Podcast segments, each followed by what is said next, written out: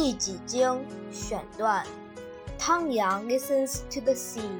She likes the noise. Then she hears something different. Is it the baby crying? She thinks and looks up. Ten meters in front of her is a big thing, a very big thing. Under the thing is a king a whale. The whale is making a noise, but it is not a baby. It is five meters long.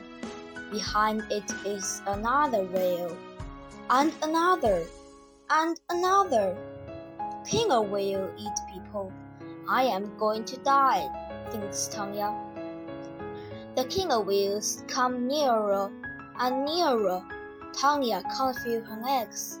It's okay, they are cold. That's all, she thinks. She starts to swim away from the big things. Help me! she shouts. Help! Help!